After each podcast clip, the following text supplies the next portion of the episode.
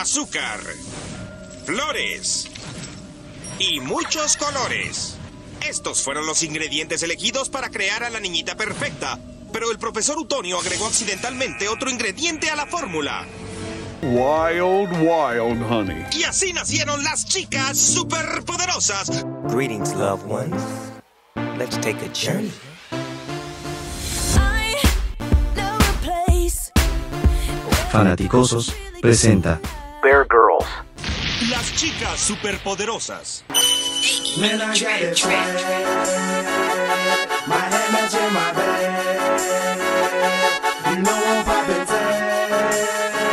Buenos días, buenas tardes y buenas noches, depende a la hora que nos escuchando. Estamos aquí con ustedes otra vez, nuestro episodio número 3, Bear Girls. Este, nos acompaña esta vez nada más estamos amiga Nasle, digo, perdón, amiga este, Almis y nuestra queridísima amiga no, va a poder acompañarnos, pero hoy tenemos invitado de súper, súper lujo, amante de Estados Unidos y de sus deportes.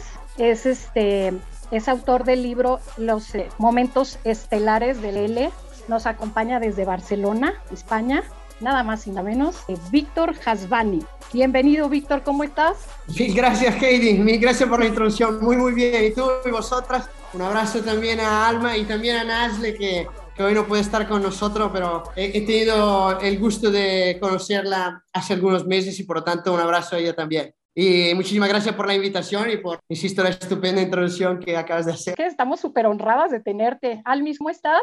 Hola, Comaye, muy bien, gracias. ¿Y tú? Estoy festejando mi José. Es Y el casi, casi no me gusta anunciarlo, no me gusta que me feliciten, soy súper discreta, ya se dieron cuenta, pero bueno, hoy es doble festejo. Y estamos súper contentas. Estamos súper contentas de tener a Gracias. Víctor con nosotros. Bienvenido a Bear Girl Podcast. Víctor, ¿cómo estás? Platícanos. Eh, bueno, mil gracias, Alma, a ti también. Pues, ¿cómo estoy? Pues estupendo. Yo también con mucha ilusión eh, por estar aquí con, eh, con vosotras. Y la idea es hacer un programa espectacular. Espero que nuestros aficionados y nuestras aficionadas pues, se enganchen. Y, por supuesto, enhorabuena por, por el proyecto que, que acaba de nacer. Por lo tanto, estamos en la entrega número 3 y el deseo es que se vaya, que vaya creciendo y que vaya entrando en todas las, las casas de, de los aficionados y aficionadas, no solamente de los Bears, sino de la NFL y del deporte en general, porque también los Bears representan a la ciudad de Chicago, que es la más bonita del mundo, y creo que no es, eh, no es solamente un aficionado de los Bears que, que tenga que seguirlos, sino que en general un amante de Chicago y del, del deporte mundial. Precisamente por eso nos gustaría que nos platicaras un poquito, ya te hemos escuchado en- anteriormente con los fanaticosos, pero platicas un poquito que, de dónde sale, nace tu gusto por la NFL específicamente y por la ciudad de Chicago, aunque sabemos fan de los de Chicago es, eh, específicamente, pero, pero te encanta Chicago y sabes mucho más de la ciudad de Chicago que mucha vive ahí. Platícanos. Hombre, eh, digamos que te- he tenido la suerte desde que tenía muy pocos años, de niño incluso, viajar eh, por los Estados Unidos y he tenido la suerte de viajar por muchos, muchos estados diferentes.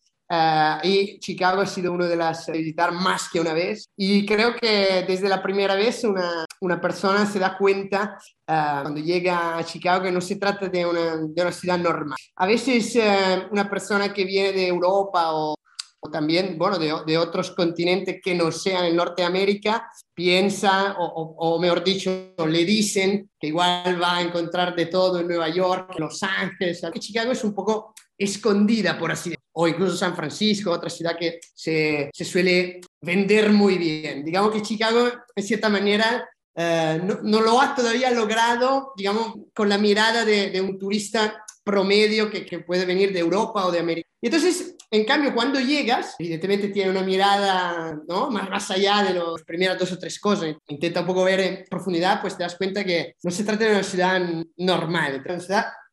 Y no solamente desde un punto de vista mm, deportivo, ¿no? Porque también, vamos a decir, punto de de, música, cultura, literatura, ciudad que ha ofrecido tropecientas eh, personajes, grupos y libros y personalidades. Y luego desde un punto de vista deportivo tiene una historia muy profunda, porque mm, ya lo sabemos, la NFL prácticamente nace eh, no tanto en la costa este, sino que en la área de Chicago y del Midwest, la área central, Midwest de los Unidos, ¿no? Ohio, ¿no? Es la, poco la cuña, y por lo tanto entendemos que la NFL es, eh, digamos, nació ahí. Prácticamente la gran mayoría de los deportes nacen, tanto es una de las cuñas. Y esto que sus equipos tienen una historia ya de incluso 120 y pico de años, los Bears prácticamente. De... Y entonces esto hace que no solamente pues, tienen una, una, tremenda historia, sino que su recinto deportivo. Cada recinto deportivo evidentemente tiene un arraigo en el barrio en el que está ubicado. Y entonces a raíz de ahí se puede desarrollar la historia de un equipo, la historia de una afición. Y la peculiaridad es que, para, para adentrarnos un poco, un poco en la geografía de la ciudad, es decir, que Vamos a pensar que hay un lago enorme en un lado de la ciudad, no a la orilla de la ciudad, que es Michigan, y prácticamente la ciudad de Chicago pues se va apoyando, este es un área norte, uh, un área digamos central, con un parque todo loop elegante, en la parte sur. Entonces la peculiaridad es que las, las dos, los dos grandes equipos de béisbol de la ciudad están una en el norte y una en el sur, ¿no? Northside, y, y además históricamente tiene una división bastante fuerte si consideramos la parte norte, una parte más, digamos así, aristocrática, coqueta, eh, elegante y todo, y la parte sur, sobre todo a principios del siglo XX, una, un área muy industrial, por tanto, históricamente el aficionado, los White Sox, un aficionado barrio obrero y todo. Por tanto, el derby Cubs White Sox, que de hecho eh, solamente nos ha regalado en ciento y no sé cuánto de años, de, decir, solamente una World se ha jugado entre los dos equipos de Chicago, White Sox y Cubs, pero la historia de estos dos grandes equipos pues va paralelamente con la historia de esa. Y los Bears nacen, o sea, juegan hoy en día digamos, en, en, un estadio, Soldier se queda prácticamente en el medio entre, en el medio entre el norte, Wrigley Field, y el sur, vamos a llamar ex Comiskey Park, sponsor y todo, ¿no? Las, los nombres han cambiado. Sí. Exacto. Ajá. Pero bueno, hablar del... Y entonces el Soldier Field, que es un estadio de historia absolutamente increíble, pues eh, se ubica prácticamente en el centro. Por tanto, es muy curiosa, incluso desde un punto de vista geográfico, la historia de. Y luego, a mano izquierda, por lo tanto, la parte opuesta a lo que sería el, lago Michigan, encontramos el, digamos, el pabellón deportivo donde juegan los Blackhawks de Chicago, que ellos también son un equipo fundador de la NHL, la Liga de Hockey. Chicago es la única ciudad de Estados Unidos que presume de dos equipos fundadores de, de dos ligas, porque los Bears son equipo fundador NFL y los Blackhawks fundadores de la NHL, y también ahí juegan los Chicago Bulls. Por tanto, hombre, desde, o sea, si yo soy un aficionado de deporte y aterrizo en Chicago, pues me doy cuenta que no es una ciudad como, como... Luego, si le añadimos todo lo que he dicho antes, de la música, ¿eh? y luego este paisaje mítico, porque yo no recuerdo una ciudad tan grande que surge a la orilla de un lago que parece así un mar porque yo veo dónde empieza, pero nunca he visto ah, este lago. ¿no? Exacto, parece, parece un mar, así es. Así es. Entonces, esto es, mi, mi afición nació así, ¿no? quizás no, no, no, apoyo los equipos de Chicago por razones personales, mm. pero esto no me permite, no me frena de no apreciar a todo. Digamos que Uh, en, en, la manera de, en, digamos, en la afición más latina, europea, por así decirlo, apoyar a un equipo, en ciertos casos, quiere decir odiar a otro. En mi caso, digamos que este sentimiento no existe. Incluso siendo un gran aficionado de los Red Sox, pues sí que respeto también a los Yankees, pese a que son evidentemente mi gran rival. Y digamos que, o sea, me gusta más apreciar la historia y la diferencia que tiene cada equipo que no meterme ahí en odiar a, a los rivales y se pierdan. Estos conceptos van un poco más allá de mi, mi idea de deporte. Uno sí, tiene su, su, manera de seguir el deporte, evidentemente. Oye, entonces de hablar de, de Green Bay y de Aaron Rodgers, podíamos, ni, mejor ni hablamos, ¿verdad? Ah, bueno, mira, te digo, te digo que la, la rivalidad entre Cubs y, eh, perdón, entre Bears y Packers es la rivalidad más fuerte de la NFL. Yo creo que el Red Sox Yankees en la MLB, yo creo que es el Bears Packers en la NFL, considerando sobre todo el número de títulos de NFL que han cosechado los dos equipos antes de, de la era. Los equipos han empezado a ganar desde mucho antes de que muchos otros equipos nacieran. Tanto, además, una, una rivalidad peculiar, con de un lado tenemos ciudad, Chicago, por otro lado tenemos Ah, no sé si llamar la ciudad, estamos hablando de una ciudad de 120 habitantes, Muy que es, digamos, la urbe más pequeña que presume de un equipo profesional de Estados Unidos. Esto también me parece muy curioso, una ciudad en todo caso muy rural, que del queso y de, de agrícola. Entendemos que es una realidad completamente fuera de, de, de lo normal, ¿no? En un contexto estadounidense. Y consideramos que la ciudad, las otras ciudades rivales, por ejemplo, las ciudades rivales de los Caps, San Luis, ¿no? Los Cardenales de la ciudad completamente a lo que Green Bay. Por lo tanto,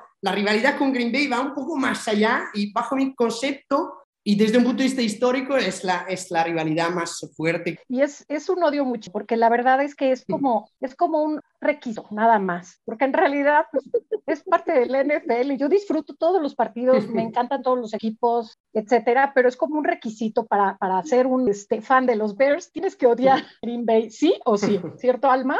Sí, sí, pues sí. Yo tengo amigos que son Packers, una de mis mejores amigas es Packer y bueno, pues con el dolor de mi corazón, pero cuando se trata de los colores de tu equipo. Es, eh, oye, Víctor, y entrando un poquito en el tema del, precisamente de la NFL, platícanos cuál es tu equipo favorito, cómo los has visto ahorita esta, esta temporada, cómo ¿Qué viste. tu- esperas? Hombre, mi, Etcétera. mi- mi equipos favoritos son los Patriots de Inglaterra y cómo los he visto. Yo tengo casi 38 años, por lo tanto yo he tenido aproximadamente 16 años de mi vida en el que no sabía lo que era saborear un triunfo. Eh, considerando que también soy aficionado de los Red Sox, esto iba en paralelo. Eh, por lo tanto, luego de repente, del, del apoyar a un equipo que nunca había ganado un anillo y solamente, o sea, en mi memoria había jugado una Super Bowl porque la otra, por cierto, la jugó contra los Bears, prácticamente tenía un mes, de tres meses, de, no la puedo recordar en directo. ¿sí? Y entonces, eh, claro, por lo tanto, digamos, de repente, ¿qué ocurre? Que, que, que de no ganar nada a, a ser el equipo que más triunfo tiene en la NFL. Eso ha sido increíble. Por tanto, tengo la suerte de, de haber vivido 20 años entre triunfos y ahora estamos volviendo atrás. Eran los Patriots en, cuando yo era muy joven. Eh, por tanto, estoy acostumbrado a ello. Insisto, hay, hay gente que igual tiene que vivir 80 años para ver una Super Bowl. Yo ya he tenido la suerte de ganar seis. Por lo tanto, seguramente no me quejaré nunca. Qué ¿no? bueno. Porque, porque Qué las, las emociones... Sí, hombre, las emociones que he podido ver, vivir en estas Super Bowl ganadas y también en otras perdidas, en partidas incluso más inolvidables de las ganadas, porque, porque siempre hay algo y ese diablo, si hubiéramos este otro, igual hubiera... Ah, pero bueno, eh, esto es así y ahora, a ver, ¿cómo veo el equipo de este año? Yo creo que sería no un milagro, pero sería muchísimo llegar ya a temporada, considerando que también la división, los Patriots tienen los Bills, mi opinión puede tranquilamente considerado, si no el máximo favorito, los primeros tres ¿eh? de cara a la Super Bowl, y también unos Miami Dolphins que por años, a lo largo de años, han sido el equipo que era, eran prácticamente dos triunfos seguros, a un equipo que en cambio, eh, bueno, puede resultar bastante atractivo e interesante. Por lo tanto, seguramente estoy muy consciente de que este año no voy a, a vivir un mes de enero particularmente memorable siendo aficionado, pero seguramente lo viviré siendo aficionado NFL porque cada, cada enero al fin y al cabo nos brinda no una, sed, diez. Yes. Oye, Entonces, Vic- oye, Alvis. una pregunta. Tú que eres fan de los Pats, ¿qué, o sea, bueno, yo entiendo que tú fuiste fan de los Pats desde antes de Tom Brady, ¿verdad? ¿Cómo te Lamentablemente sentías? mi edad no, no, no, nos puede, no nos puede engañar, desde mucho antes. Pero, ¿cómo te sentiste cuando se salió? O sea, porque eres muy fan de los Pats. A mí me cae muy bien Tom Brady. O sea, me- como deportista, siento que tiene una disciplina increíble. Lo ha hecho increíblemente en la NFL. Para, a mí, yo sé que mucha gente lo odia. Sé que mucha gente critica que los Pats se hayan llenado de fans por Tom Brady. Eh, pero bueno, yo, yo soy muy de la idea de que también puedes ser fan de algún jugador como tal. O sea, a mí, a mí me cae muy bien. ¿Tú qué opinión tienes, o sea, de cuando era, la, era Tom Brady y ahora la post era sin Tom Brady? Te digo, te digo la verdad y no te miento. Cuando evidentemente jamás hubiera pensado que hubiera acabado la, la carrera en otro equipo. Siendo una Ujú. persona bastante romántica, siempre me han encantado los jugadores que, que hayan tenido la suerte, la capacidad, la- todo lo que quiera, la resiliencia, la perseverancia de empezar con una playera y acabar con la, sin Ujú. haber cambiado. Por tanto, Brady, después de un viaje Ujú. temporal en, en Boston, yo jamás me hubiera... Y además, lo, lo que me parece más increíble, que además está un chico de California, porque nació obviamente en San Mateo, sur de Mateo. San Francisco, siendo aficionado de los 49ers. O sea, eso me parece increíble. O sea, él se enamoró del fútbol mi- siendo aficionado, mirando a Joe Montana, Ujú. y este chico hace que los Patriots superan a los 49ers con sus anillos. O sea, lo, lo- totalmente de ciencia. Ah, siempre se ha dicho que evidentemente los nombres de jugar cualquiera, incluso jugar yo en los patios, por lo tanto perder todos los partidos 0 a 400, pero siempre será más importante la playera, ¿no? Entonces, Ujú. um, ¿cuándo se ha ido? Evidentemente, he dicho, porque evidentemente he entendido que um, las cosas ya habían cambiado, pues se había cerrado, ¿no? Dinastía, evidentemente, porque me gusta llamarla un poco dinastía Brady-Belichick. En este caso, sí se ha mantenido Belichick, pero ya el equipo no es el mismo, evidentemente. También Belichick ya no tiene la misma edad de la era, pre, eh, de la era Brady-Belichick. Brady. Y por lo tanto, mm, a ver, si la pregunta es esta y te digo, cuando ha ganado la Super Bowl con Tampa, digamos que no era el hombre más feliz de la tierra, es evidente. Me hubiera gustado que otra Super Bowl la hubiera ganado con la camiseta de los Patos. Por lo tanto, en aquella Super Bowl, si hubiera tenido que, digamos, apoyar a uno de los equipos, pues sí he apoyado a los Chiefs. Dicho esto, no es que me he puesto a llorar de, de la derrota de los Chiefs, pero me ha dado como un poco de, como un mal sabor de boca, ¿no? Como cuando hace una cena memorable y todo el café resulta de buena calidad. Un poco esta sensación. ¿Por qué? Porque, claro, no estaba acostumbrado a esto y además, digamos que inconscientemente, o incluso muy, era muy consciente de ello, sabía que igual hubiera tenido que esperar mucho, quién sabe cuántos años para volver a ver los será, equipos que incluso nunca la han jugado, otros que igual han jugado y perdido, otros que han ganado uno, o sea, por tanto, Bueno, no, ¿qué es, me dices? no es ni mucho ¿Qué me dices de los... eh, Mira, yo espero, yo espero los Patriots no hagan como los Bills, porque si es como los Bills, pues ellos tenían cero antes de que llegara Michael. Han ganado seis y el último fue, me parece, en el 98, ganando el siguiente. Y nunca han vuelto ni siquiera a jugar, ni Así siquiera se han acercado. Por lo tanto, esto, esto nos dice que en el deporte profesional americano esto es llegar a pelear, ¿no? Es, es muy difícil ser un contender, es muy difícil mantenerse en la posición de contender a lo largo de año y mismo siendo contender no es fácil llegar a Super Bowl y, y- y ni, ni os digo ganar. Esto también es lo lindo del deporte. Y fíjate que eso eh, a los fans en general, pues nos pasa mucho que cada año queremos, obviamente, el equipo llegue, pero pues también hay que ser un poquito este, sensatos, ¿no? Son 32 equipos y solo uno gana. Llegan dos y solo uno gana. Pues somos muy desesperados, siempre queremos tener el mejor año, siempre queremos ganar y, ¿verdad?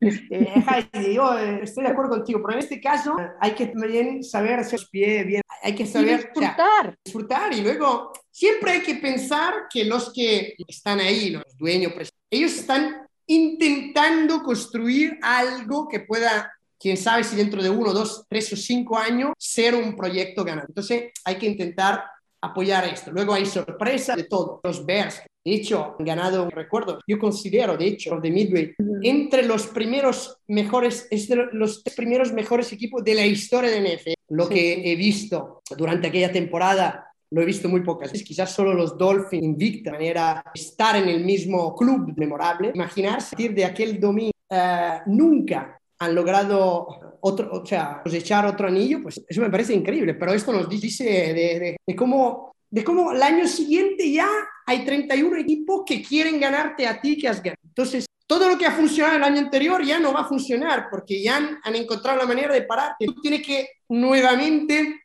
reinventarte algo. O sea, y, el deporte, si ganar es difícil, repetirse es todavía más. Um, o sea, y estamos hablando, o sea, eso también yo creo que tiene que entrar bien en la cabeza. Que no estamos hablando de ciertos deportes que juegan en Europa, donde hay ligas de 20 equipos, ya se sabe que una u otra van a ganar y luego o sea, esto Exacto. no es el deporte, o sea, esto es otro tipo de deporte. En cambio, NFL, MLB y todo, aquí estamos hablando de que todos los equipos se apuntan a, a la liga y quieren ganarla de verdad. Entonces entendemos que, o sea, el rival no es uno o, o dos, los rivales son 31 o 29. Entonces, uh -huh. por tanto, de cierta manera el aficionado tiene que soñar pero tiene, tiene que también que tener un poco los pies bien, bien atados a tierra. Yo creo, yo creo que con este, este, equilibrio entre las dos cosas, yo sé que la palabra equilibrio asociada a un aficionado resulta un poco compleja, pero esto ayuda a, a digamos así, um, disfrutar un poco más, porque luego si no uno se, se, lleva malos tragos a lo largo de temporada tras y espera cada temporada que, de triunfar. Y, fíjate y que no sí triunfa. pasa, ¿eh? sí pasa, hay, hay uh, perdona que te interrumpa, pero hay gente no, no. que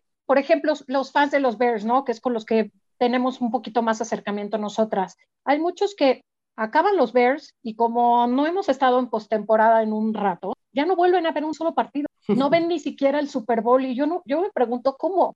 A mí lo que me gusta es el juego. ¿eh? Sí. Imagínate si yo dejara de verlo cuando mis Bears no la postemporada, pues mala tarde, ¿verdad? Me pasaría un, un Sí, día de febrero terriblemente no- aburridos. Exacto, no, hubiera a- visto, Imagínate, perdón, no hubiera visto un montón de partidos, o sea, ¿verdad?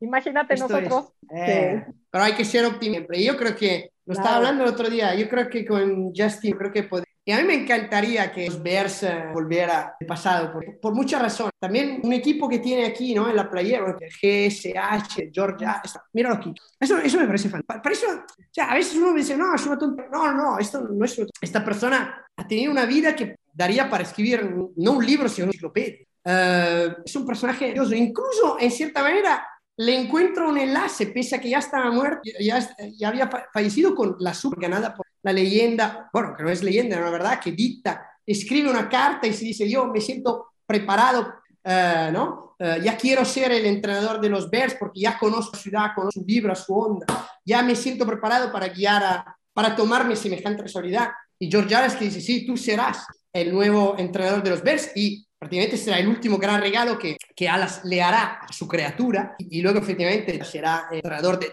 mítica con Walter Payton. Digamos, Walter Payton es otro gran Bears, su talento increíble. Yo creo que él ha cambiado la de ser NFL. Era un running back que prácticamente 40 años no solamente corría, sino movía, recibía, hacía prácticamente, bloqueaba y con una elegancia absoluta. Eh, luego se llamaba Sweden, ¿no? Dulzura, o sea, evidentemente con una particular sen- Creo que una franquicia que ha brindado estos nombres, y ahora está hablando de, de los más increíbles, 10 años, histórica Chicago Bears, yo creo que incluso periodísticamente el, el triunfo de los Bears daría para, para material absolutamente extraordinario. Yo creo que, yo creo que espero antes, más antes que, Que tarde. que tarde eh, poder, poder celebrar. eh, Yo, de, de verdad, me, lo, me, me- parecería absolutamente fantástico. También, por ejemplo, un triunfo de los Bills es totalmente otro contexto, totalmente otra ciudad, no tan linda con todo respeto al Buffalo, pero, pero, pero daría también mucho desde un punto de vista periodístico, obviamente. Um, pues yo creo que, que los Chicago Bears tienen que, tienen que volver a ser lo que sido, y yo creo que la NFL quiere que vuelvan a ser. Así es, porque es una tradición enorme. Es historia es tradición de fútbol, entonces sí estaría muy. Quizás ahora Crucemos los dedos. Foles, pues que tenemos, tenemos, tenemos esperanzas, ¿no? Parece que lo que se está armando con Foles el próximo año, el cap space altísimo, eh, etcétera, pues probablemente esta vez, pues sí, estemos en el, en el camino correcto. Y, y confío. Alma, ahora yo lo que- deseo, os lo deseo con todo corazón. Gracias. Espero brindar suerte, si me vais a invitar eh, después del triunfo. Sí, claro que sí. Claro, por Todas las veces que quieras.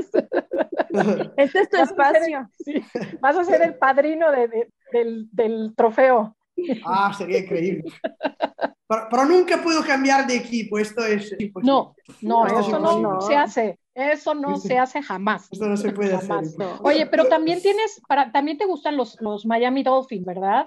Hombre, es, es un equipo que, claro, como muchos de aquellos equipos que han tenido una historia muy buena o, o historias muy buenas, pues acaba de, acaban de, creo que los Dolphins, eh, la, la historia que me fascina es la siguiente, Oriente, la ciudad de, de Miami, con todo el Chicago ni Boston, nació después, nació un poco para sitio nacional, para los jubilados, ¿no? Que venían desde el norte, veraneo, y siendo así, es una ciudad, digamos que una ciudad mucho más joven, nunca ha tenido equipos deportivos. Prácticamente en Florida el único deporte que podía haber era el deporte universitario, una gran tradición, y el deporte en, en el mes de marzo cuando los equipos de béisbol hacían entreno de... Por tanto, no, no, había, no había nada, nada más. Había en este parque, no había glades, filos, poco, poco más. Luego, entonces la NFL fue la primera que pensó vamos a intentar, a, eh, digamos, construir una, un, un, equipo en. De hecho, los que luego fueron los Dolphins, en el momento, eh, ser una, una franquicia, mal, pero luego dije, ¿por qué? Porque hacer una, una segunda franquicia de Filadelfia cuando en Miami no tenemos. Entonces recuerdo, esto fue en los años 60.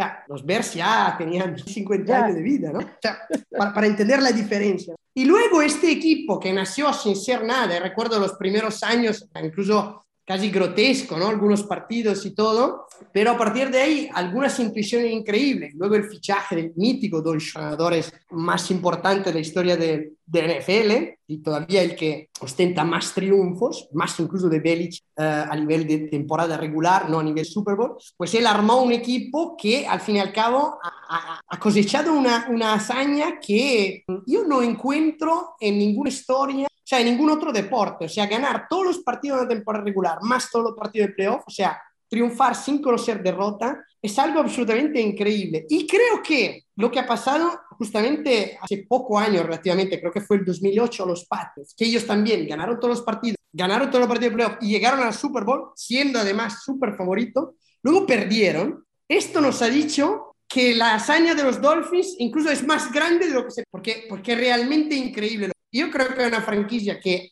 ha tenido esta... Luego, después de, de, de terminar esta hazaña, o sea, de ganar un, un anillo sin haber perdido un partido, repite el año, el año siguiente, pese a... Y tiene también un enlace muy fuerte con los... A partir de ahí nunca vuelve a ganar una... Vuelve a jugar Super Bowl, pero no gana. Y tiene un enlace muy fuerte con los Bears, porque justamente en la temporada del triunfo de los Bears, ¿no? A mediados de los 80, ¿qué ocurre? Que los Bears empiezan a ganar, a ganar, a ganar, a ganar, y claro, cuando ya empieza a, llegar el mes de noviembre, principio de diciembre, los periódicos, diablo, aquí, cuidado, que hay un equipo que puede, puede igualar al récord de los, de los Dolphins, y además no, no tanto igual, sino que superarlo, porque ya la temporada regular eran jornadas y por tanto con dos triunfos. ¿Qué ocurre? Que en un Monday Night jugado en Miami, jugado, jugado en el viejo Orange Bowl de Miami, que hoy en día ya no existe, eh, los Dolphins son el equipo anfitrión contra los Bears. Y esta fue la única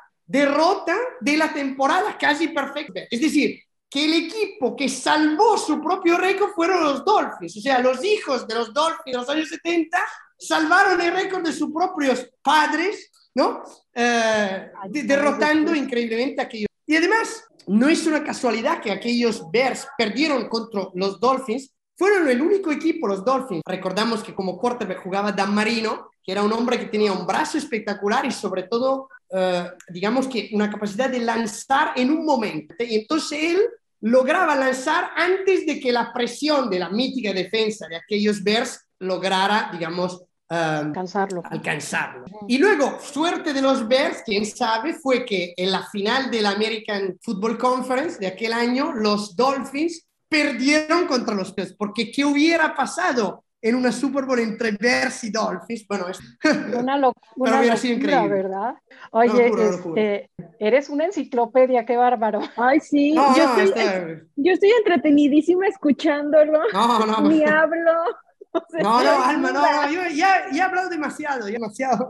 Pero pues vas a hablar más, vas a hablar Sí, más. vas a seguir hablando, ¿eh? O sea, no creas que... Oye, te queremos preguntar, ¿cómo ves eh, hasta cierto punto una comparación, porque son de la misma generación, del mismo draft, ¿cómo ves a, a, a nuestro quarterback y al tuyo?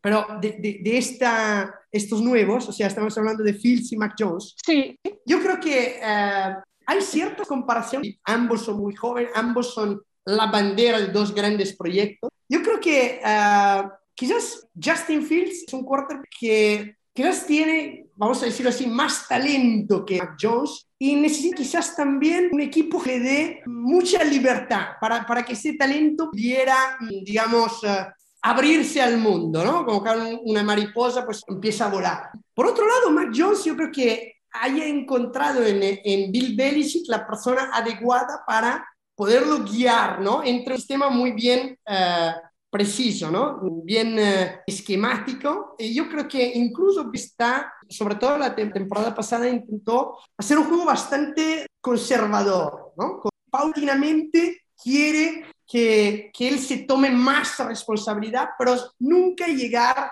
a, a ser un quarterback como un, un Justin Fields, que eh, en una jugada te puede quizás resolver, resolver un partido. O sea, yo creo que son dos jugadores, bueno, evidentemente te- desde un punto de vista técnico muy diferentes, pero que sin embargo tienen en común esto, o sea, que son la nueva bandera clarísima de dos proyectos. Dicho esto, eh, quizás en los últimos dos años Belichick me ha un poquito decepcionado, digo yo que no soy nadie y Belichick podría ser estado en mi casa, pero me ha un poquito decepcionado quizás porque me había acostumbrado a cosas del otro mundo. Entonces, vamos a ver un poco como mayor, además, siendo muy jóvenes, Sam, de una temporada con la otra, pueden, evidentemente, eh, dar, un, o sea, dar un, un paso hacia adelante increíble o un paso atrás. O sea, con los jóvenes siempre hay que tener mucho cuidado. ¿no? Por eso que Ujú. de cierta manera me ha gustado la gestión que está haciendo Bill Belichick de... Pero ¿cómo te pueden hacer un paso atrás? Te pueden hacer tres pasos hacia... Y es un poco... Recuerdo que también lo hablé con, si no recuerdo mal, con Auxerre, y confiar que Justin Fields puede ser de verdad uno de los grandes nuevos... Esperamos que sí, ¿verdad? Porque,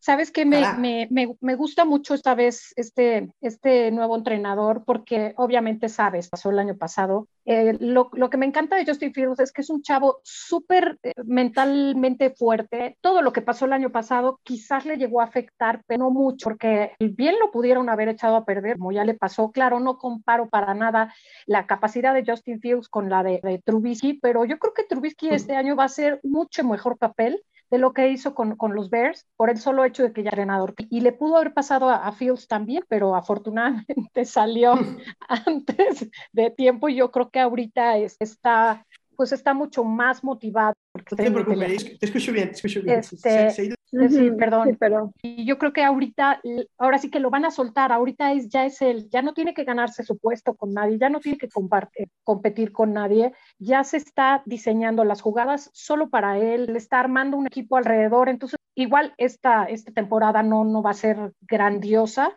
pero va a ser muy interesante, o sea, súper interesante para, para, ir construyendo algo para Fields. ¿Cómo sí, ves, estoy totalmente de acuerdo, estoy totalmente de acuerdo con encontrar la, correcta ubicación, los correctos esquemas, es, todo, todo un entorno que le permita uh, ser el jugador que es, ¿no? Porque to, uh -huh. todo jugador pueden, tiene un de 0 a 100, pero para llegar a este 100 tiene que jugar en ciertas condiciones, no solamente desde un punto de vista táctico, también desde un punto de vista, uh, desde un punto de, vista de, de, de concentración, de ambiente, uh, de relaciones con los compañeros. Esto eso es muy importante. Y no olvidamos que nadie sabe cuándo es el momento. Por ejemplo, anteriormente, ante, anteriormente hemos hablado de, de, de, Tom Brady, ¿no? ¿Verdad?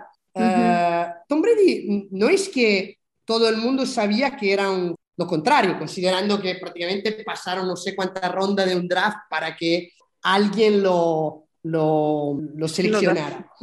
Y, y, y, entonces, eh, y entonces ¿qué, ¿qué, ocurrió? Que, bueno, finalmente fue seleccionado uh, Patriots, pero Pat el titular, sin lugar a duda, era, era tal Drew Bledsoe, ¿no? Y um, llegó un momento en la temporada 2001, un partido probablemente lo más normal del mundo, un Patriots Jets que se juega dos veces al año, en el que de repente Drew Bledsoe se lesiona. En aquel momento, en aquel momento, Brady amarrarse el casco y pues jugar. ¿Qué, qué, hubiera podido pasar? Mil cosas. Se hubiera podido quemar, uh, hubiera podido ser el jugador llamado en la séptima ronda o hubiera podido sorprender a todo el mundo. Bueno, el hecho es que él empezó a jugar como un dios y clasificó los Patriots esta temporada, luego ganó aquel partido mítico, un game, todo esto, y se llega a la final de conferencia. La final de conferencia, pues aquí el destino siempre regala cosas raras, pasa que durante el partido se lesiona Brady, entra Bledsoe otra vez y los Patriots ganan. Por lo tanto, ahora los Patriots clasificados a la Super Bowl, pues Belichick pasó dos semanas de infierno porque los periódicos de Boston le decían, ustedes eres un loco, es imposible que usted no, no ponga a Drew Bledsoe como titular. Hoy en, día, hoy en día, ¿en serio? Sí, sí, sí, pero hace 20 años los periódicos de Boston y cualquier aficionado de los Patriots que yo recuerde decía, ojalá que Drew Bledsoe juegue como titular. Menos mal que el hombre que tenía que tomar las decisiones se llamaba Bill Belichick, no era ni yo ni los periodistas del Boston Globe, del Boston Era. Jugó Brady y ahí empezó la leyenda. O sea, por lo tanto, a veces uno puede hablar 1500 horas, hacer todos los, los dibujos posibles, las, las al final luego es una cuestión de momento, de entrar en el momento adecuado. Esto, esto también es lo lindo del deporte, por así decirlo, que no hay nada científico, ¿no? Uh -huh. Y por eso que nos apasiona tanto. Claro. Oye, Víctor, y te queremos hacer una pregunta porque, bueno, creamos nosotras este espacio eh, para dar más difusión a la voz femenina, dado que pues es un deporte donde pues poco a poco nos ha ido dando la oportunidad a nosotras como mujeres, como de incursionar eh, y a nosotras pues nos encanta mucho la NFL. Yo como ustedes, yo disfruto muchísimo ver los playoffs, la pretemporada, o sea, porque pues, o sea, es elegía, es, es todo, ¿no? Es un conjunto de todo. Aunque saquen a los Bears, no importa, este, ahí seguimos apoyando a otros equipos, o sea, porque pues siempre, nunca falta, ¿no? Que pasan los Packers y pues uno apoya al equipo contrario que, que vayan los Packers, obviamente. Pero te queríamos preguntar, tú como hombre, ¿qué opinión tienes eh, acerca de que cada vez haya más mujeres incursionando en el mundo deportivo? Dígase, eh, conductoras, porteras, no sé, en los programas de analistas, que se estén creando como estos espacios que creamos nosotras para hablar precisamente de los Bears y de la NFL. Hombre, a mí, a mí absolutamente esto me encanta, yo creo que, que es una bendición, creo que cuanto más seamos, cuanto mejor es y cuanto más agrandar la comunidad NFL, de NFL y de periodistas que trabajan con analistas y todo, pues pero quiero añadir más a lo que primero, que um, hay dos temas. La mujer deporte, he tenido 500 ejemplos, leyenda, ¿no? El deporte y desde el juego de Londres 1948 de Fanny Blankers-Koen, que dice que ganó tres medallas de oro, uh, con Comaneci, uh, ¿no? La, la reina de Montreal 1976, de la gimnasia, ¿no? El 10 perfecto, o sea, hay, hay sobre todo mujeres que, que, han ido un poco más allá de lo que han hecho. Diego Messi que ha hecho, incluso ha ganado no solamente contra sus rivales, sino que también contra los que proyectaron lo, lo, los relojes electrónicos de aquellos Juegos Olímpicos, que nunca habían pensado que un ser humano hubiera podido hacer un 10. ¿no? Entonces, esos relojes electrónicos, como mucho, exacto, como mucho, te podrían decir 9 con 9. Entonces, Diego Messi superó todo esto. Entonces, o sea, eh, y esto pasó ya en 1970, ya ha pasado. Yo creo que hoy en día ya que estamos hablando de grandes heroínas, grandes días, destello de carrera de, de, Serena Williams. Yo creo que Serena Williams ha sido... Um, y, y, y, fijarse, fijarse en todos los partidos que ha jugado Serena Estados Unidos, la cantidad de personajes que estaban en la, estaban en la verdad y, y, de personajes tan distintos entre ellos. Tiger Woods, Mike Tyson, Uh, actores, uh, o sea, personas completamente con un background distinto. ¿Eso qué quiere decir? Que Serena Williams siempre ha sido una persona que no solamente dominaba en las pistas de tenis, pero que se vestía como le daba la gana, que eh, hablaba con los periodistas como le daba la gana, eh, quería salir con, salía con el hombre que quería, o sea, hacía mujer libre. Y yo, yo creo que, por lo tanto, ejemplos de grandes mundos del deporte, for, afortunadamente la tenemos. y insisto, eh, ahora he sacado a tres, ¿eh? pero sí, por temas de espacio no podemos hablar. Claro, podemos hacer un programa solo sobre la mujer en el deporte y sería maravilloso. Um, entonces, que todo esto, por el otro lado, tengamos también, yo en la ESPN, en el béisbol sobre todo, uh, hay muchísimas mujeres que comentan el partido y que narran el partido y lo hacen con mucha. Jessica Mendoza, por ejemplo, de oro representando a la selección de Estados Unidos de softball, es una excelente uh, comentario. Incluso se ha picado con Alex Rodríguez y todo, por lo tanto, cara a cara también con, con comentarista hombre.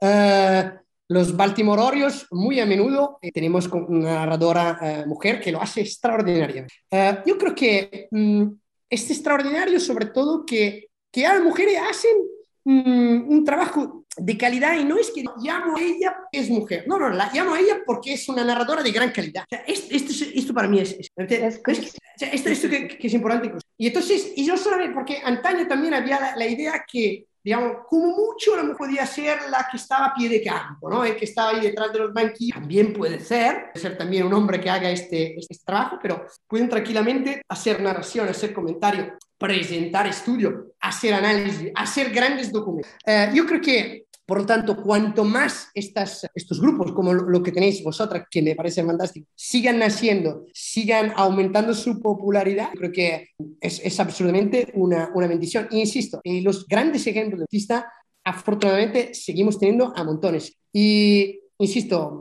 por ejemplo, la selección de cubana en los 90, otro gran ejemplo, otra, otra hazaña deportiva, que a veces son muy o sea, en cierta manera olvidada. Esto me parece, esto me parece eh, muy negativo, porque a veces uno, mmm, no sé, escucha los telediarios y uh, a veces es difícil encontrar un, un equilibrio entre, entre las noticias. Pero si, si, tenemos que hablar de hazaña de deportista, hombre y mujer, pues podemos hablar mitad de uno y mitad de otro y sería igual de lindo hablar de, de, de los unos y de, sin que sea una guerra entre hombre y mujer. Hay ningún tipo de guerra. Todo, todos estamos hablando de deporte, por tanto todos tenemos que disfrutar y todos necesitamos de héroe y de heroína, ¿no? De rey, y por tanto yo creo que absoluta bendición y adelante con eso. Me habéis llamado para participar a vuestro programa y yo absolutamente no he encantado. Lo siguiente, y, y no, me, y no me he arrepentido porque las maravilla como. Oye, nosotros también, te digo que para mí es un súper regalo de cumpleaños. Yo estoy enmudecida y eso que me hablo mucho, pero estoy enmudecida de escuchar a mi Alma, no, no, no me digas así porque yo no quiero No. ser responsable de esto. Ay, No, oye, al contrario. te quiero enseñar algo. Ya te había comentado, pero ahora te lo Ah, quiero enseñar porque de verdad, de verdad que otro tesoro tengo aquí. Fantástico. Me alegro que por fin pueda disfrutar de él. Y por fin, este, algún día tendré el gusto de verte en persona para que me lo firmes, pero bueno, aquí tengo tu Seguramente. libro. Acaba de llegarme y no he tenido tiempo para leerlo, pero sí ya lo estuve hojeando y este, y queremos que nos platiques tu libro, pero tengo una queja Sí. antes de que empieces. Dímelo, dímelo. ¿Verdad, Almis? Tengo una Sí. queja. ¿Qué ha pasado? Dime por qué. Estamos en el número 8 de tus momentos estelares. Tenemos que estar en el 1. El héroe- eh, hombre, no, na- nadie es perfecto. Bueno, ok. Tomaré apunte, tomaré apunte. Vamos a aceptarlo y por favor platícanos de tu librazo. Pues, cuéntanos un poquito sido- más. Sí, ha sido una aventura increíble porque como practicaba el programa, pues tengo la suerte de viajar desde, digamos, finales de los 80 y adelante y por tanto estos viajes, viajar de ciudad en ciudad, sobre todo con mucha aquella época que existía internet, pues, lo, que, lo que se hacía era ir de, a cenar en un sport bar, ¿no? A ver los partidos, si era verano de béisbol, invierno de fútbol o hockey y leer el periódico siguiente, por tanto leer también. Y luego cuando llegaba a una ciudad, si era posible ver el partido, visitar las instalaciones del equipo, ah, empaparse un poco de, de toda esa... Entonces, ya que soy enamorado de esta cultura, he dicho, intento ah, contar ah, algunos de los, de los momentos más míticos del fútbol, de la NFL, para que quizás no, no todos los que han tenido la suerte de vivir ¿no? todo esto, algunos son momentos de los años 60, años 70, no he visto en primera persona, pero luego he tenido la suerte de, entre hemerotecas, documentales, películas y todo, VHS, entonces contar, porque yo creo que aprender, digamos, digamos, contar todas esas historias hacen que podamos entender lo que ocurre hoy en día. Yo creo que uh, saber quién han sido Vince Lombardi, uh, John Amat, Walter Payton, lo hemos dicho, Alas, hasta llegar a Tom Brady, es fundamental, no solamente para tener memoria de ello, pero es fundamental para saber la evolución del juego, todos los personajes uh, que han permitido que la NFL hoy en día es como es, y también entender un poco cómo es la relación entre un gran entrenador una cómo es una relación entre un equipo y la ciudad. Porque a veces eh, un, un, equipo juega de esta manera porque juega en esta, en esta ciudad, ¿no? Eso también parece, perdón, una tontería, pero por ejemplo los Pittsburgh Steelers, los azareros de, de, Pittsburgh, sobre todo en los años 70, época dorada, pues idiosincrasia con la ciudad enorme, muchísimo. También la época de Namath y los Jets, Namath era uno de los reyes de... Creo que esto, esto también es un aspecto que me ha gustado, aparte luego el tema geográfico, manera siempre de ciudad es una nueva vida. Cuando se acaba un viaje es como morir, pero cuando empieza el viaje como, como nacer. ¿no? Entonces, eh, porque otras cosas, otra forma de, de vivir, ciudad, otros monumentos, otras... Y esto me parece sumamente importante. Por tanto, de la suma de todo esto, ha nacido el, el libro que, que, he escrito con gusto, muy placer, me ha demorado bastante, otros años, que ha valido la pena. Y espero en un futuro momento estelar de NFL 2, quizás también con otra historia de, de Justin Fields. Es, la vida da mucha vuelta. Sí. A ver si nos pones el otro número.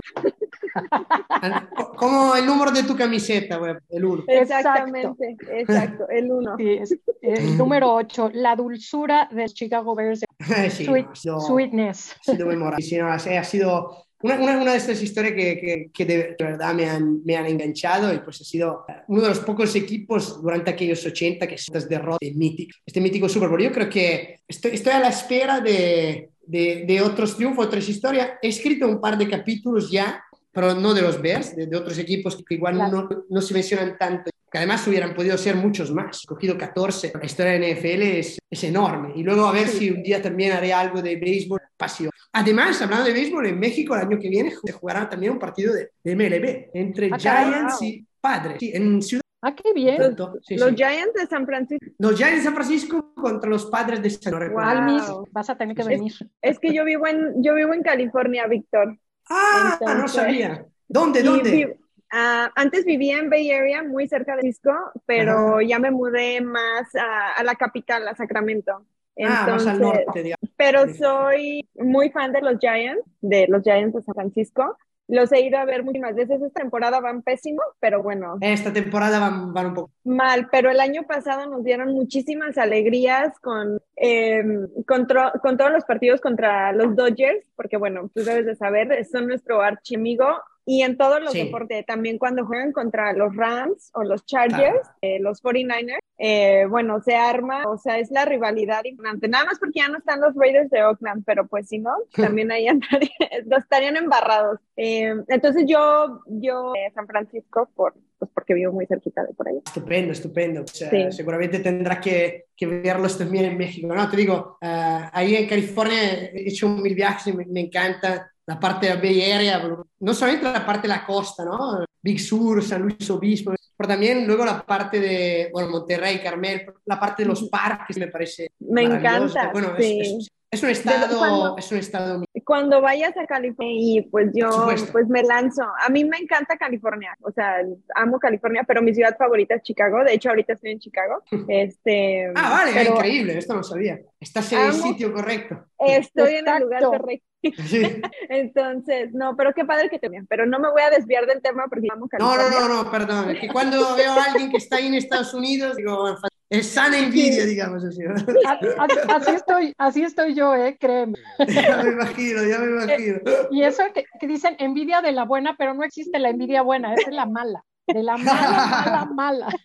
Nos ha, nos ha mandado un montonal de fotos de diferentes sitios de la ciudad. Y de, El otro día Eh, le platicaba a Heidi que me fui caminando hasta el Soldier Field, 45 de ida, 45 de regreso. Yo feliz, encantada de ir a visitar nuestro templo, de ir a saludar a toda la gente, vi salir a los trabajadores, todo. Yo encantada. Entonces, pues Maravilloso, maravilloso. Increíble. maravilloso. Pues me alegro mucho. Tienes que disfrutar eh, a tope de, de tu estancia en Chicago. Sí, y bueno, Víctor, también te queríamos am, preguntar un poquito, ya nos has platicado de tu libro, un poco de tu fanatismo por los, por los pads, etcétera, etcétera.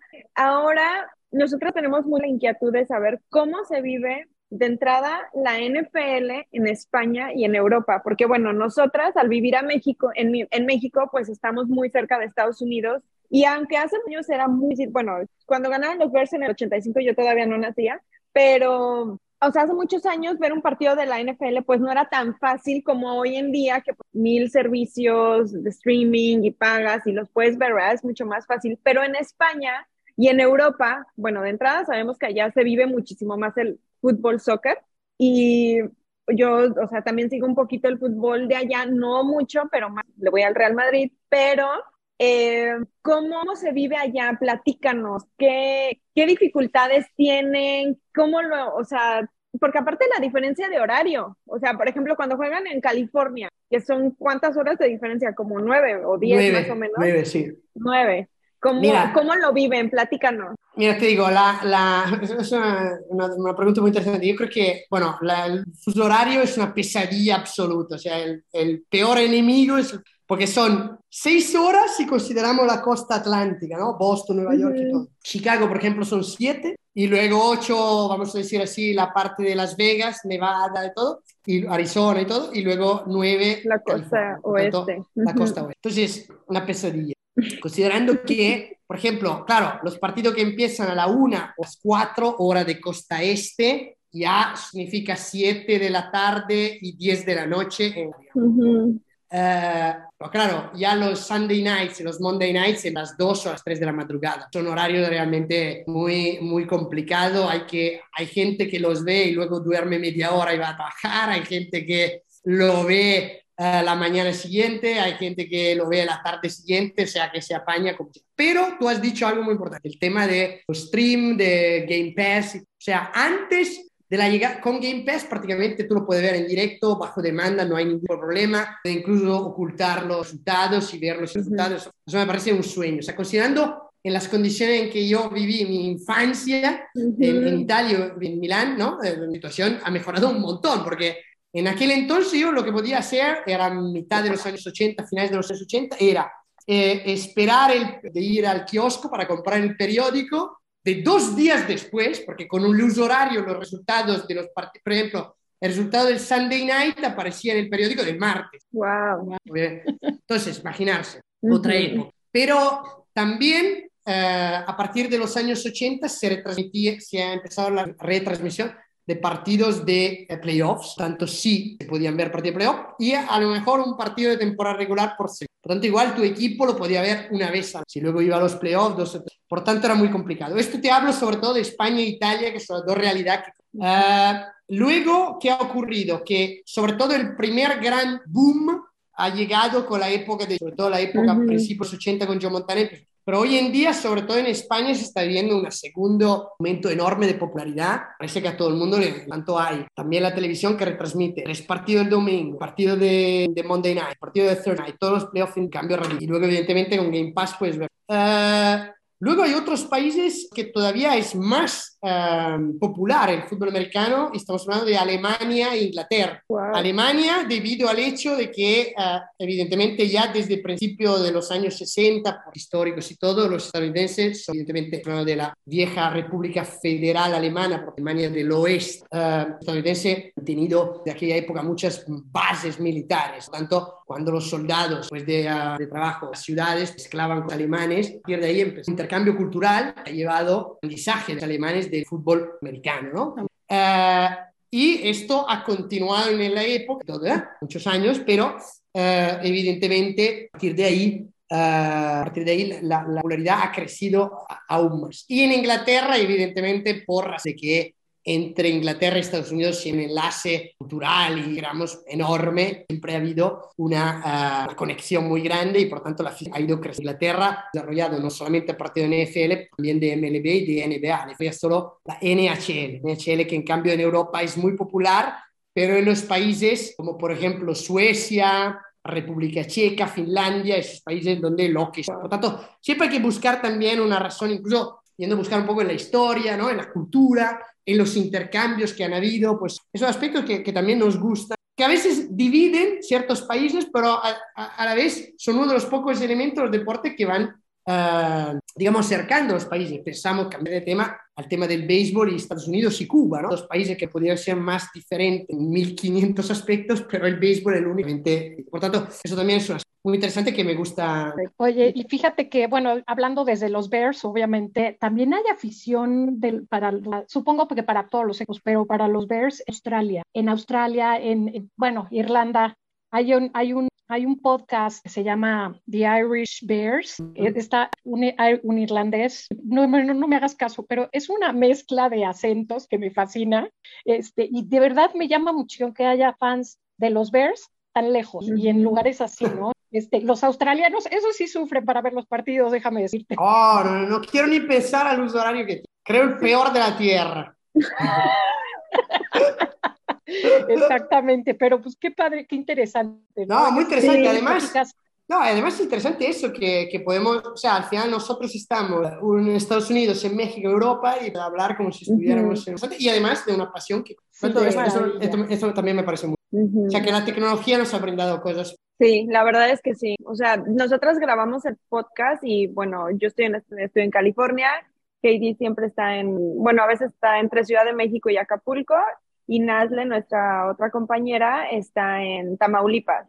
Entonces, las tres estamos divididas y Sí. el máster también está aquí en Chicago. Entonces, la verdad es que, pues, la pues, aquí estamos, mira, estamos entrevistando. No, fantástico. Esto me, me- espero de haber, haber, haber, eh, participado en un programa que... fan- Yo, yo lo he pasado de maravilla. Espero que Ay, vosotros también. y- Ay, no, por nosotros-. Nosotras Oye, Víctor, también. sí, no, bueno, nosotras estamos rayadísimas. Sí, Sí, la hablando. Hablando de, de, de, de esta temporada, eh, platícanos cómo ves a la liga en general, quién, quién ahora sí que una, una Tus predicción, predicciones. tus predicciones de, de, de la postemporada, e incluso quién podría ganar el Super Bowl. Yo Y, creo que... este, cuéntanos.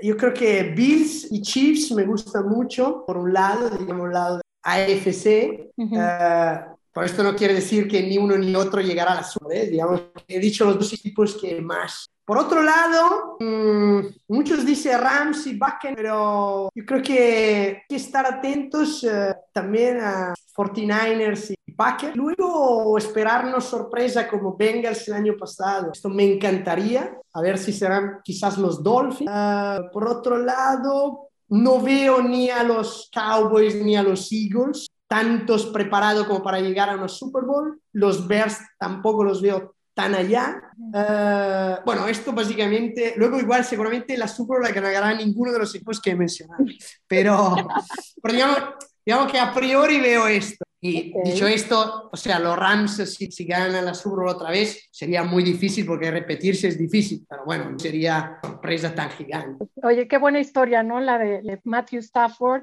de haber estado eh, tantos años Detroit, sufriendo.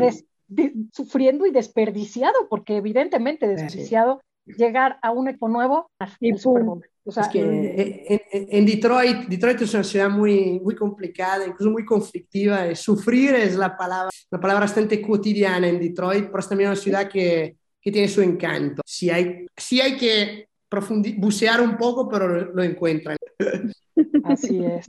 Pues bueno, ya veremos de todas tus, tus predicciones. Vamos a conforme ya vaya todo guardado, así que no, no, no, me puedo esconder. Ya me he quitado no la, el disfraz. Ya quedó grabado para siempre. Exactamente. Así que, testigo. Así es. Exactamente. Bueno, pues qué gusto tenerte con nosotros, qué plática más. Sí. Yo me puedo quedar todo el día, ¿verdad? Pero bueno, en algún momento tenemos que terminar. Y sí, no, y luego podemos repetir eh, cuando, cuando, Por supuesto. Nosotros cuando estemos en la temporada. Sí, sí, en la claro, temporada claro, para que vayamos, hablamos de nuestro equipo, a ver cómo van. ¿Cómo Exacto, van? ojalá que bien, ojalá. Mira, yo soy team siempre optimista, yo soy de que sí, vamos equipo, aunque pierdan, o sea, a veces sin enojar muchísimo, pero ahí estoy siempre al pie del cañón, entonces pues, la verdad es que, pues mírame, feliz, contenta de tener a Justin, pues fingers crossed y lo que tenga que pasar. La verdad Esto es que yo también les he dicho, o sea, Heidi y a todos que yo soy muy fiel creyente de, pues todos son procesos y que ahorita se viene una nueva era con un nuevo este general manager, con un nuevo coach, quarterback. Entonces, la verdad es que yo, yo soy muy como estructurada a pensar que todo te lleva, es un proceso, es un trabajo y que para lograr llegar como al objetivo, pues tiene años de sequía. O sea, no puedes esperar que traigas a un director y ese día te eleve las ventas de toda de todo lo que Totalmente. dejó mal el otro el otro claro. director. Entonces, yo yo lo veo así y por eso soy siempre del club de las optimistas, siempre soy de que pues te digo, sí me enojo y a veces, o sea, pero nunca dejo de verlos, o sea, no no apago la tele ni nada, o sea, me enojo, miento madres, digo groserías, todo, pero ahí estoy, ahí sigo abriendo los colores. Sí, yo, yo esto, esto me parece la actitud más adecuada. Yo también tengo una boquita de, de, de albañil. Nos desatamos, ¿eh? Nos desatamos. Durante los partidos. Oye, y para, para bien y para mal, cuando van ganando. Ya me imagino. Cualquier, cualquier palabra se, Pero se bueno, puede pronunciar. Eso, eso, nada más Twitter. Este, aquí ah. cuando estoy hablando me trato de comportar como una persona decente y educada. No Somos decentes. Vale, vale, vale. Pues menos mal que nos hemos conocido en este podcast entonces, no durante un partido. ¿Verdad? No, durante el partido yo creo que ya me, ya, yo creo que ya me has visto, Víctor. A veces... No, a sí, veces sí, sí. La próxima vez, no, ver un partido juntos sería increíble. Deberíamos organizar uno. Sería, ver, sería increíble, sería increíble a Estados Unidos, avísanos. Sí. No, por supuesto, por supuesto, no, absolutamente, por supuesto. Para que, pues, cuando jueguen los Pats contra los Bears, ah, vayamos a un increíble. partido. Sí, sí, sí, no, no, seguramente, seguramente muy, muy pronto tengo, que organizar un viaje y claro que os aviso con tiempo, será un gustazo. Igualmente. Sí, sí, sí. Claro sí. Luego pues... podemos poner una foto en la página de Berg. Claro, por supuesto. No, no, obvio. Ya, obvio. te vamos a dar un sticker y ya tenemos nuestros stickers y todo. No, no te preocupes, ya somos muy brandeadas. Vale, vale, vale, vale. Y aquí Almis, Almis este, es este la, la, la, la, encargada de la mercadotecnia. De la y es una... ah, estupendo. Sí, no, no, no, y es una bárbara. Estupendo, estupendo. Se hace lo que se puede. Pero Vale, vale. pues antes de, antes de despedirnos, Víctor, yo te quiero dar gracias por haber aceptado la invitación de estar con nosotras. Ha sido un placer escucharte. La verdad es que, wow, de verdad yo me hago amiga de mucha gente y ya después ni las vuelvo a ver. Pero me encanta platicar, pero escucharte ha sido un deleite. La verdad creo que sabes muchísimo. Eh, ya encontré tu libro, lo voy a comprar para que cuando nos veamos me lo autografes. Ah.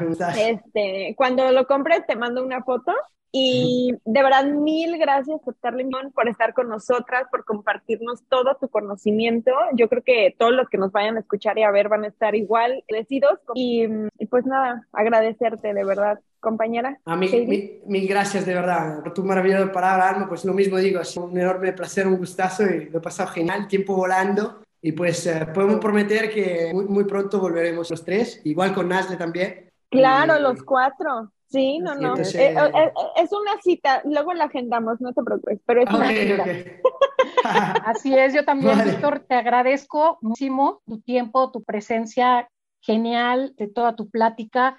Eh, por favor, dinos cómo te podemos encontrar en redes sociales para que las personas que nos escuchan eh, puedan, Sí. puedan encontrarte. Me Encontrarte. puedes encontrar en, en Twitter en arroba victorhasbani84 y también escribo en la página arroba ready-who. También es una página que Miguel Jorge tanto hilos, publicar hilos, historias, eh, no solamente de fútbol, sino de béisbol y todos los demás. Tanto ahí me podréis encontrar. En Twitter, de- ahora que arranca también la temporada de la NFL, pues esté presente con, con mucho gusto. Y de nuevo, mil gracias. eh, Heidi, mil gracias Alma, ha sido de verdad un gustazo. Espero que los seguidores y las seguidoras pues hayan disfrutado de, de toda la transmisión. Un fuerte abrazo. Es, ha sido un honor, Gracias. la verdad. Muchas gracias, Gracias, Víctor. Que tengas Víctor. muy bonita noche. Igualmente, bonito fin de feliz semana. tarde y feliz noche. Igualmente. Gracias. Mil gracias, chao. Gracias, bye. Gracias, Bye, bye.